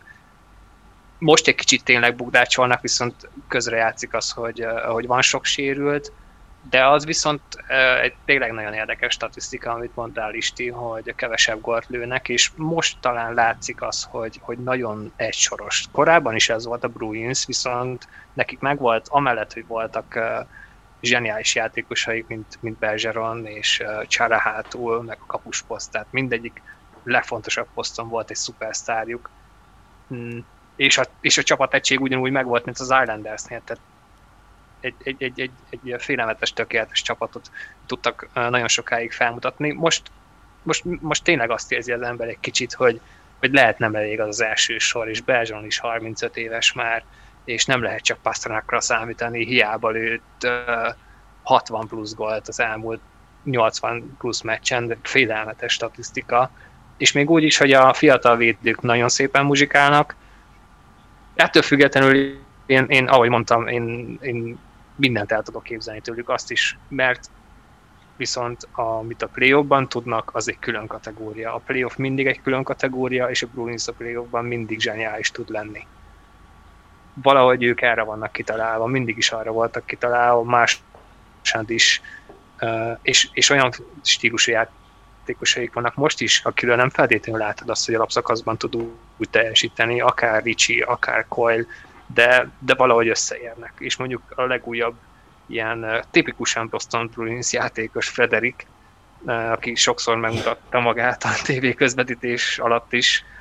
Viszont, viszont ott van ez, amit az előbb is mondtam, hogy akkor se hittem el, tehát én nagyon rég láttam ilyen gyengének a Bostont is. Az például egy pont ilyen volt, amit mostanában sokat mutattak, hogy egyszerűen nem ment semmi. Hogyha az első sornak nem megy, akkor senkinek nem megy. Szóval ilyen kétélű a dolog, de, de bennük van az, hogy összeállnak a, a playoffra, és hogyha mondjuk el tudnak hozni egy Forsberget, hát uh, van hely, viszont nagyon el kell gondolkodni, mert, mert beszéltünk arról velük kapcsolatban, hogy sokan kiöregedő félbe vannak, viszont hogyha Forsberget vagy Ekholmot akarnak elhozni, azt meg kell fizetni draftpickekbe, az viszont egy komoly all mert akkor viszont olyan fajta átmenet lesz az új építkezésben, hogy ezt inkább készjátékosokra váltják be, ami, ami lehet, hogy jól fog elsülni, de nagyon meg kell gondolni. Igen, pont, pont ezt akartam kérdezni, hogy érdemes nekik ebben a szituációban Olint mondani, azok után, hogy ugye két éve egy döntőt vesztettek el, tavaly viszont meglehetősen korán búcsúztak, és hát ugye mint tavaly, mint tavaly előtt már ugye voltak ilyen hangok, hogy hát ennek a generációnak ez volt az utolsó esélye, akkor megint volt egy utolsó. Igen, és ha jól tudom, pont, uh, pont Krejcsi mondta ezt, ezt a, ezt a mondatot, igen, amit az előbb mondtál, igen, hogy lehet, igen. hogy ez volt az utolsó, de folytasd. De hát csak ennyi, hogy uh, túl vannak ők az utolsón, és, uh, és be kellett megy itt a vége, vagy most még egy, hát most nem tudom, mondhatom én is, hogy utolsó, mert úgysem érdekes, hogy ezt kimondja, mert hát Krejcső is mondogatja ezt már.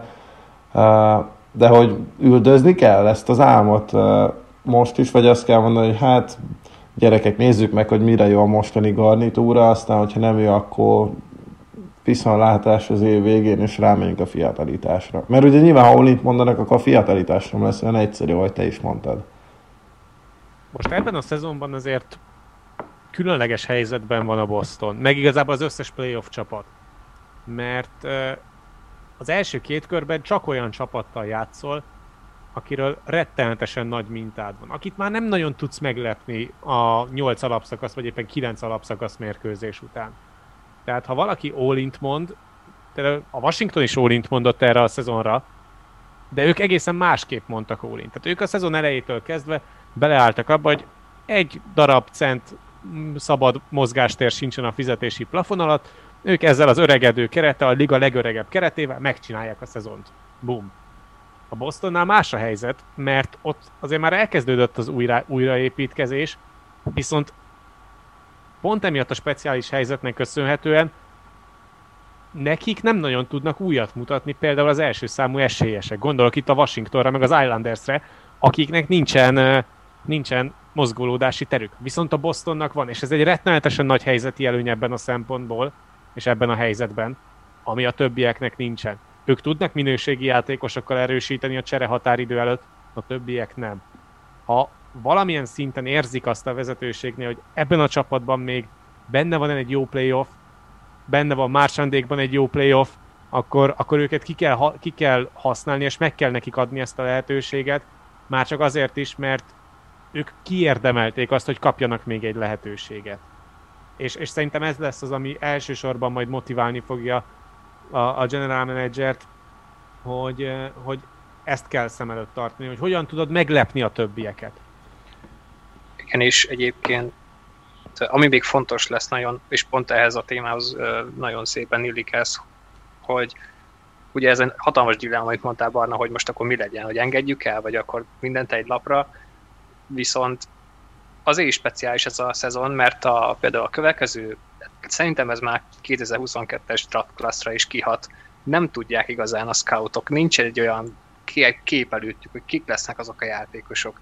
Tehát a, a, a draft az mindig is lutri, de hogyha valamikor, akkor ez most, most tényleg igazán az. És lehet, hogy úgy gondolja mondjuk a Boston, de ez sok más franchise-ra is illik, hogy, hogy inkább odaadom azt az első köröst egy biztos mondjuk Philip Forsberger vagy Ekholmér, mert tudom, hogy mit kapok, mint hogy arra számítsak, hogy azzal az első körös pikkel fogom én mondjuk megalapozni a jövőt, amiről nagyon-nagyon keveset tudnak. Tehát bizt, persze van most is egy lista, tudják, hogy kik az ügyes játékosok, akik elérhetőek lesznek a következő drafton, de korán sem olyan tiszta a kép.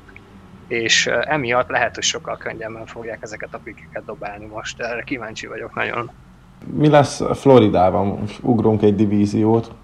Számomra ők eddig az idény meglepetései. Nem feltétlenül azért, mert playoff helyen állnak, hanem azért, mert most már mióta tart a szezon, üldözik rendesen a tampát, meg hát a Caroline-át is, és továbbra is nyílt még a, a, a harc a divízió elsőségért, de valahogy mégis nekem annyira idegen az ő nevük, a, hogyha ennyire magasan látom őket a bármilyen állásnál, hogy, hogy képtelen vagyok elhinni őket. Ti hogy vagytok velük? Nagyon szürreális az egész Panthers, mert ha visszagondolunk már a tavalyi rájátszásra, ott azért nagyon lelettek mosva az Islanders által. Ott az első kvalifikációs körbe, vagy mi volt a, a fedőneve, vagy a, műv, a munkacíme annak az első körnek. Amikor a 12. játszott az 5 vagy valami ilyesmi. Szó, szóval... Plain, plain. Tehát ott azért, ott azért megmérettetett ez a Panthers, és, és nagyon könnyűnek találtatott így az Islanders szintjén. Vagyis a, a, a keleti főcsoportnak a playoff szintjén. És ehhez képest meg ebben a szezonban nagyon jó kiegészítő embereket szereztek. Tehát Carter Verhigit elhozták Tampából, 10 plusz gólos szezonja van már Verhiginek. Nagyon jól működik az emberelőnye a Floridának. A speciális helyzeteket jól tudják kontrollálni. Erre például az előző Tampa elleni mérkőzésük is nagyon jó példa volt, hogy hogy két emberelőnyös gólt is szereztek. Nagyon jól tudják játszani azokat a takarós figurákat emberelőnyben, amiket ugyan többi csapat is megpróbál, de mégsem tudnak annyira hatékonyan. Arra se gondolt senki, hogy, hogy Hornquist majd, majd ilyen szezont fog futni.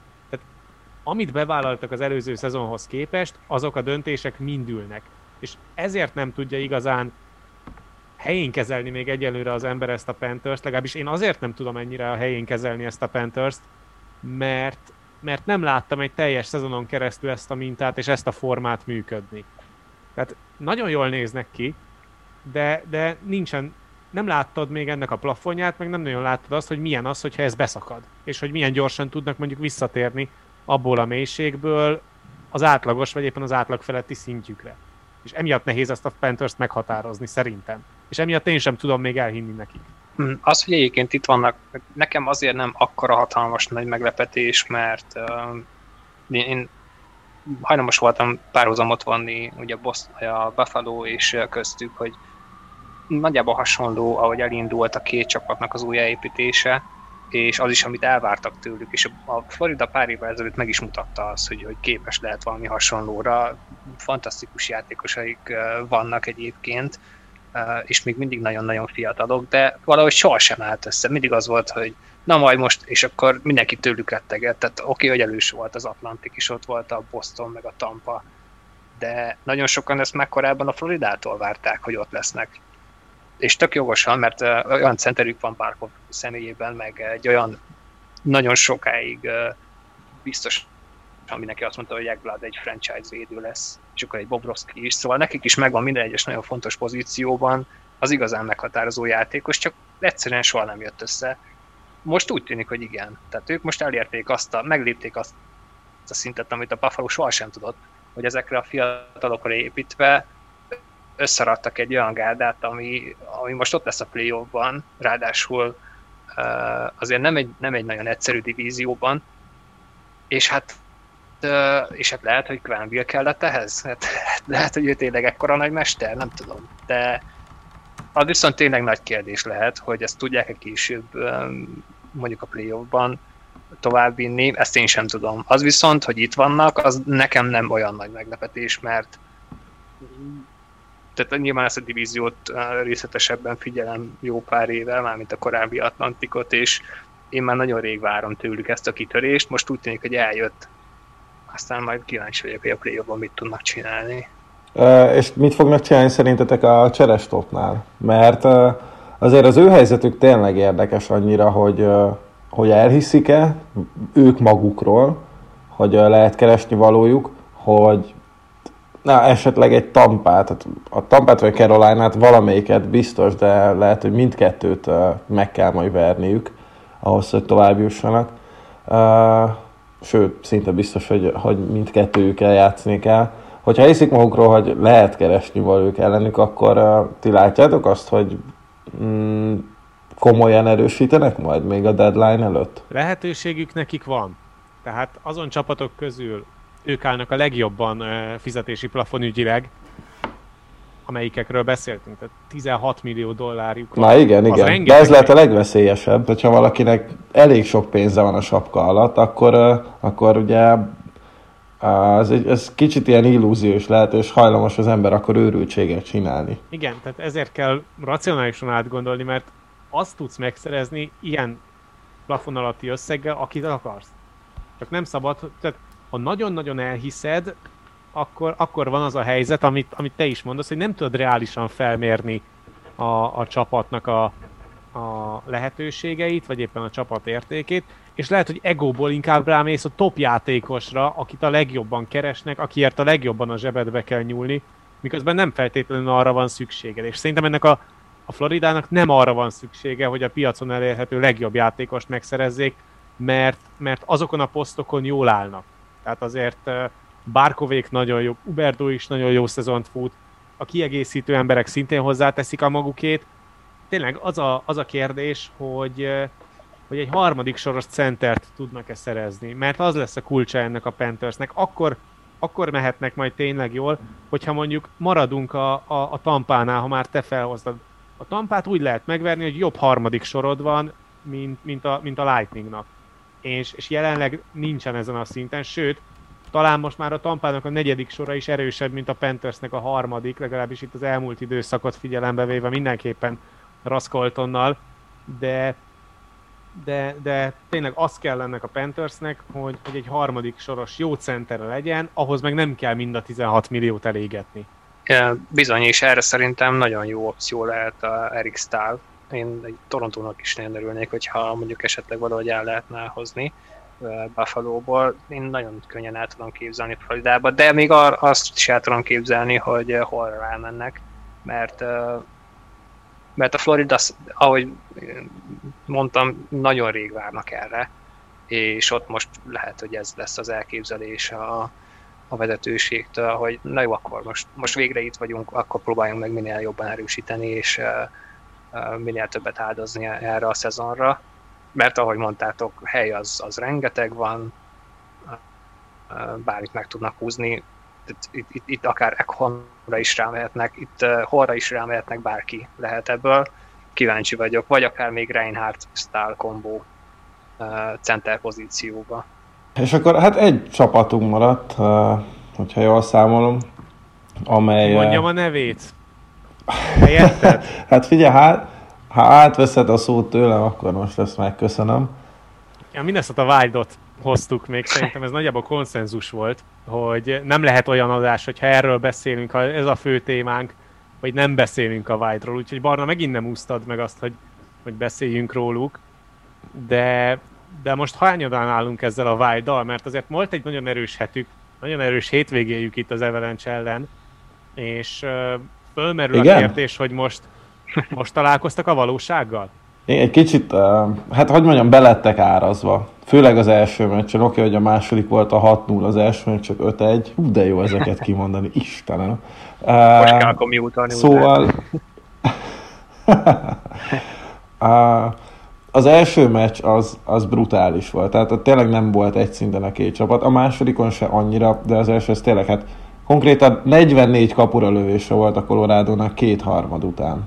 Uh, szerencsétlen, uh, szerencsétlen tágó, hát halára lett lőve azon a meccsen, ugye nem is ő védett a másodikon.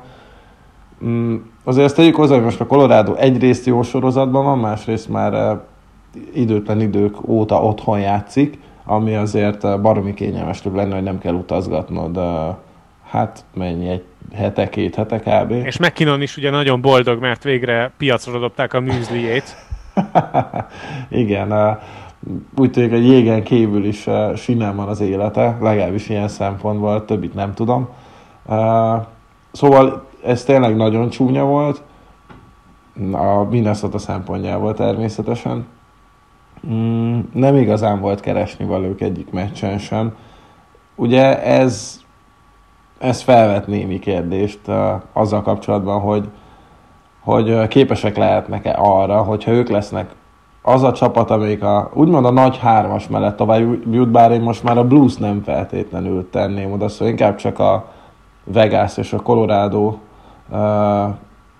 nálam top csapat kaliberű a, a nyugati divízióban, hogy, hogy nem látom azt, hogy egyébként bármelyiket is el tudnák kapni majd a playoffban. És, és akkor végül is mit, mit láttál, mit gondolsz, hogy mi az a, hogy mi kell a minnesota ahhoz, hogy igazán bele tudjon piszkítani a Colorado és McKinnon műzliébe? Nem tudom, óriási mázli ahhoz, hogy a Colorado ne, ne legyen egészséges. Uh, nyilván ugye a Wild sem teljesen az. Valami, most fordult a kocka, és most úgy van, hogy megint van egy játékos, aki mindig megsérül a két csapat egymás elleni meccsén, és uh, ez most Matt Dumba, uh, aki most már másodszor is megsérült, hogy Colorado elleni meccsen, szóval Minnesota sem áll a legjobban egészségügyileg. Hát, hogy hol fogható számukra a Colorado, nem tudom, nem tudom. Ugye az volt az érdekes, hogy itt a, a top kettő sor nagyon pörgött, egyik meccs az egyik, másikon a másik. Szóval az, hogy mind a kettőt kikapcsolja, minnesota az egyelőre megoldhatatlan számukra. Minnesota egy dologban kell mindenképpen javulnia, ami már igazából a szezon eleje óta égető probléma náluk, az az emberelőny kihasználás. Ha elkezdenek mozogni a piacon majd, akkor, és a rájátszásban nyilván felértékelődnek a, a speciális játékhelyzetek, de, de emberelőnyön kell valahogy javítani, mert, mert az összes jelenlegi rájátszásban lévő csapat közül a Vajde a, a legrosszabb, vagy a második legrosszabb emberelőny kihasználás, most ezt így hirtelen fejből nem tudom, de, de a top, vagy mi ez a bottom kettőben vannak, az biztos, és hát valami egészen döbbenet az, hogy mennyire esetleges az emberelőnyös felállás, az emberelőnyös játék, és azért van majdnem 5 milliója Gerenéknek a, a sapka alatt, úgyhogy akár még arra is lesz lehetőségük, hogy ezen javítsanak, de hogyha egy dolgot kell tényleg mondani, hogy mi kell ahhoz a, a vágynak, hogy, hogy releváns kihívói legyenek az Avalanche-nek, az emberelőnyt mindenképpen gatyába kell rázni. Igen, Igen nem, nem nagyon van emberelőnyös hátvédjük, aki tudná mozgatni az egységeket. Ugye próbálkoztak Dámbá, vagy évekig, most lehet, hogy egy évtizede, nem is tudom, ugye Suter volt az, a Brodint is bedobják, de hát Suter már öreg ehhez, talán, meg rajta látszik tényleg most már a kor, hát ideje volt már egyébként. 2025-ben milyen uh, lesz még? Ó, alig várjuk. Szóval úgy néz ki, hogy az ő helyét senki nem tudja átvenni ott az ember előnyös egységnek a tetején. Viszont egyébként pikjük az rengeteg van, tehát ők idén tudnák ezt szorni. Azt nem tudom tényleg, hogy a sapka az hogyan lesz náluk megoldva. Nézem a számokat, elképesztő, hogy ezt hogyan tudták összehozni, hogy majdnem limiten vannak. Nagyon okos szerződések. Hát igen, itt az elmített Suter és Zach Perez mindenketten 2025-ig. Um, de ettől függetlenül, hogyha mondjuk itt az emberülőn van szó, vagy hogy ott hátul kiadja meg ezeket a kombinációkat, azért lehet találni uh, viszonylag olcsó uh, védőt, aki még most beférne oda, és alkalmas lehet erre. Biztos, hogy ők is fognak cserélni, mert szerintem ők is vérszemet kaptak, mert nagyon rég voltak ilyen szituációban, hogy, hogy ennyire jól megy a csapatnak is úgy tűnik, hogy szinte biztos a rájátszás. Hát vagy akár még házon belül megoldhatják a fiatal Kélen Edisonnal, akit gyakorlatilag ajándékba kaptak a Pittsburgh-től, és ő konkrétan egy ilyen egydimenziós emberelnyős támadó szellemű hátvéd, de nem biztos, hogy meg tudná ugrani rögtön a playoffban a, a szintet, úgyhogy hát nem tudom, érdekes lesz. Most azért jóval nyugodtabb lennék, hogyha a Colorado ellenük játszana a playoffban, mint mondjuk jó pár évvel ezelőtt. Úgyhogy én, én őket nem hiszem el. Hát még akkor, akkor mi most már hiszünk neked, hogyha találtad a legtöbbet ezt a vágyat, és nyilván uh, tudod értékelni az ő játékokat. Oh, én, én nagyon szeretem őket nézni. Fő, főleg amikor 11-1 a két meccsnek a gólkülönbség. Ja, ja, ja. Ezeket fel kell venni. De még szerencsé, hogy megcsináljuk. Na hát itt akkor nagyjából egyébként kitárgyaltuk a, a vagy hát ugye a Colorado meg a Tampa megemlítésével a legjobb formában lévő csapatokat. A Chicago egy picit megzuhant egyébként, és hát már Elkezdtek így... nagyon-nagyon kampányolni Patrick Kane MVP címe mellett, rögtön jött a vereség egymás Igen. után. Igen, szóval ahhoz képest, hogy már kijelentettük, hogy itt megvan a négy tovább jutó csapat, hát most konkrétan pont azonossággal áll a Columbus és a Chicago. Ez, ez... És úgy, hogy ráadásul ugyan, ugyanannyi meccset is játszottak. Tehát most bizony, már nincsenek bizony. ilyen vesztett pontok, hanem szépen betagozódott a mezőny, és nagyon szépen elválik az, hogy ugye a három top csapat a Central Divízióban, a Carolina, a Tampa meg a Florida, és akkor azért a negyedik helyért, meg, meg most akkor ott van a Chicago mellett a Columbus is. Hát ez is egy olyan divízió, ami ja, egy hirtelen egy hét alatt nagyon-nagyon sűrű lett, a kanadaira is igaz. Ez uh,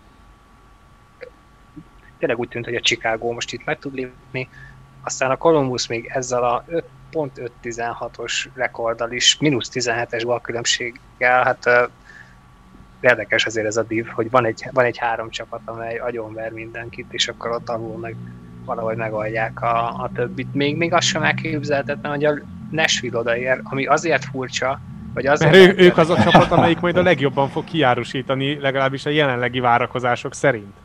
Így van, tehát Igen. mindenki Forsbergre és Ekholmra feni a fogát, de hát lehet, hogy azt fogja mondani ott a GM, hogy áj, hát mit mi nekünk dolgunk van idén, kíváncsi vagyok, mert, mert itt tényleg bármi lehet. Mert sem a Chicago, sem a Columbus nem annyira erős, hogy itt bármelyik el tudjon húzni a Nashville előtt, hogyha ők pedig kifognak egy kettő jó hetet mondjuk innentől kezdve, akkor nem fog cserélni a Nashville. Vagy, vagy, vagy ha mégis, akkor viszont abszolút a jövőre alapoznak és elengedtek mindent az elmúlt, vagy a, ami mondjuk a következő két évben jöhet. Én ott biztos, hogy a Columbusnak fogok drukkolni, remélem megbocsátanak nekem a, a szimpatizások, a többi csapatnak a szimpatizásai, mert egyszerűen Tortorellának a, a playoff meccs utáni sajtótájékoztatóinál nincs jobb a világon, úgyhogy én nem szeretném, hogyha a világ ezektől elesne.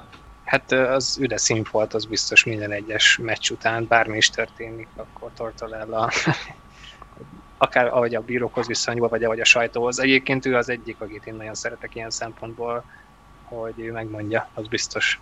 Vagy éppen nem, vagy éppen nem is kisétál, de az is egyfajta visszajelzés.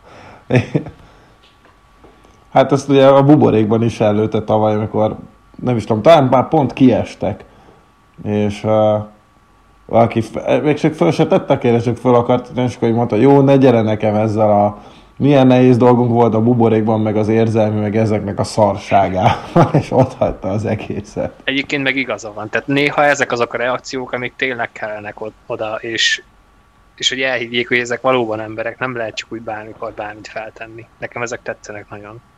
Persze van határ, de, de néha ezt lehet.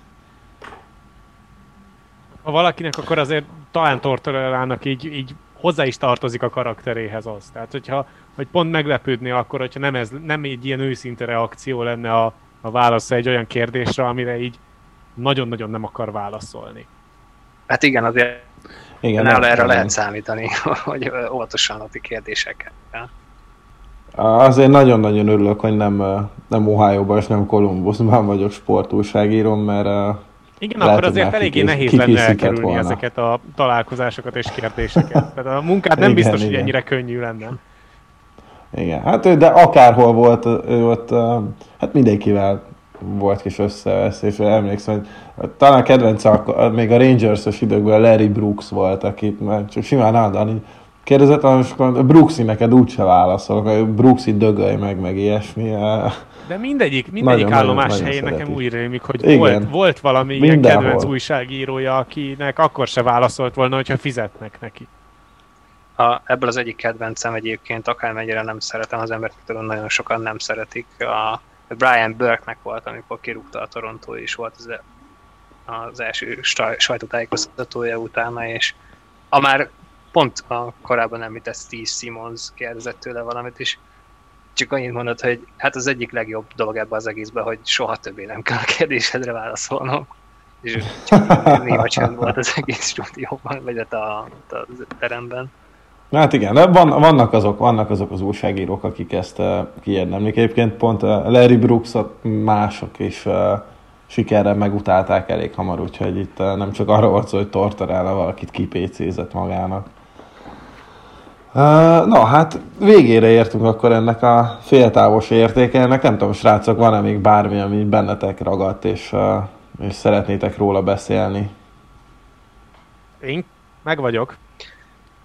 Hmm, itt, itt már csak tényleg mondjuk max pár mondat a jövő hétről, hogy a, de bár a Philadelphia-t említettük, de azért a kanadai divízió is kezd sűrűsödni, ott lesz, lesz három Edmonton elleni mérkőzés, a Calgary is kíváncsi vagyok, hogy feltámad-e, ugye most előttük van a Vancouver, de még odaérhetnek a negyedik helyre, tehát ez a hét, ez nagyon fontos lesz abból a szempontból tényleg, hogy csak hogy így lezárjuk ezt a csere stoppos témát, hogy ki milyen irányba fog elmenni, és, és könnyen előfordulhat, hogy itt még sűrűbb lesz a, a mezőny, és és meg kell gondolni nagyon, hogy, hogy ki szeretne cserélni, és ki nem főleg a karantén miatt, és az is ki az is érdekes lesz, hogy, hogy hoznak el olyan szabályozást végül is, hogy nem kell 14 napot karanténban lenni. És ugye lesz majd egy nagyon jónak ígérkező Vegas Colorado, meg, meg ugye majd az Edmonton a három Montreal elleni meccsé után majd még játszik egyet a Torontóval. Ugye majd ezt a kettő meccset közvetítjük az arénán majd a héten. Uh, igen, mindenképpen érdemes lesz azokat is nézni meg. Hát, ja, ahogy Szabi, te is mondtad, most már ezt a fajta szemüveget is föl lehet venni, hogy uh, uh, itt bizony a csapatok már nem csak uh, egy héttel néznek előre, hanem, illetve hát a játékosok biztosan, de azért a menedzsment és a, a GM-ek már, uh, már talán azt is uh, nézik, hogy hogy lehetne majd erősíteni, vagy éppen kiárusítani a csapatot. A telefonvonalak már biztos, hogy égnek egyébként egy ideje, de hát ez majd valószínűleg fokozódik a cserestop közeletével, és hát ugye, mivel még ugye, hogy mondtuk is, itt még van karantén szabály, itt közel sem biztos, hogy ugyanolyan cserehatáridőnk lesz, mint, mint ahogy megszokhattuk, és nem egyszerre robban az összes bomba, hanem szépen folyamatosan akár jöhetnek majd a tranzakciók. Természetesen, hogyha lesz ilyen a következő egy hétben, akkor beszámolunk arról, és a következő adásban Isti Szabi, köszi szépen, hogy itt voltatok. Köszönöm szépen is. És Én is köszi.